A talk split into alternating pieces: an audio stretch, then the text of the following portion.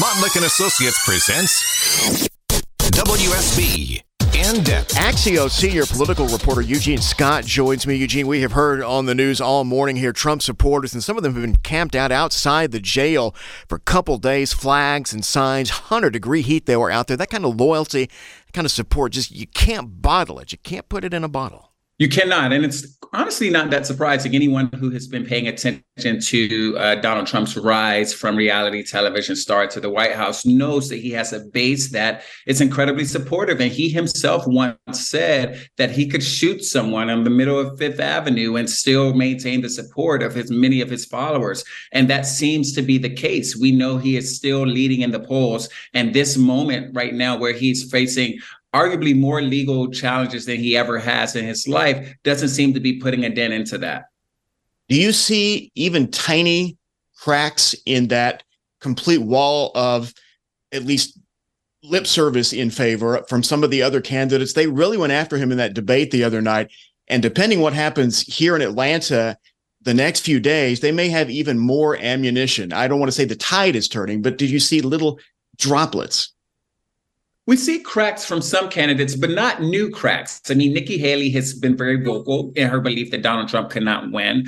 Uh, Ron DeSantis has slowly upped his criticism. We know that Chris Christie uh, has been consistent in terms of his uh, criticism against Trump, as has Asa Hutchinson. But we haven't seen anyone really lean in and say anything along the lines of Trump should not be the nominee because he is disqualified.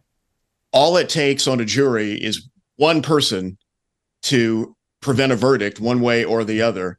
If there is anybody in modern politics and modern celebrity that can convince that one person, it is Donald Trump. It's going to be really interesting to see what happens.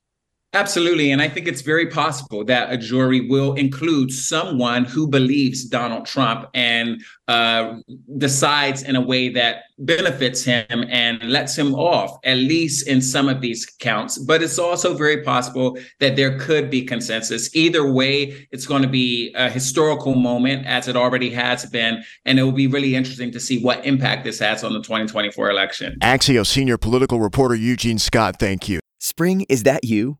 Warmer temps mean new Allbirds styles. Meet the new Superlight collection, the lightest ever shoes from Allbirds, now in fresh colors. These must have travel shoes have a lighter than air feel and barely there fit that made them the most packable shoes ever.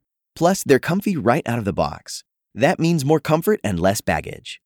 Experience how Allbirds is redefining comfort. Visit allbirds.com and use code SUPER24 for a free pair of socks with a purchase of $48 or more. That's A L L B I R D S.com, code SUPER24.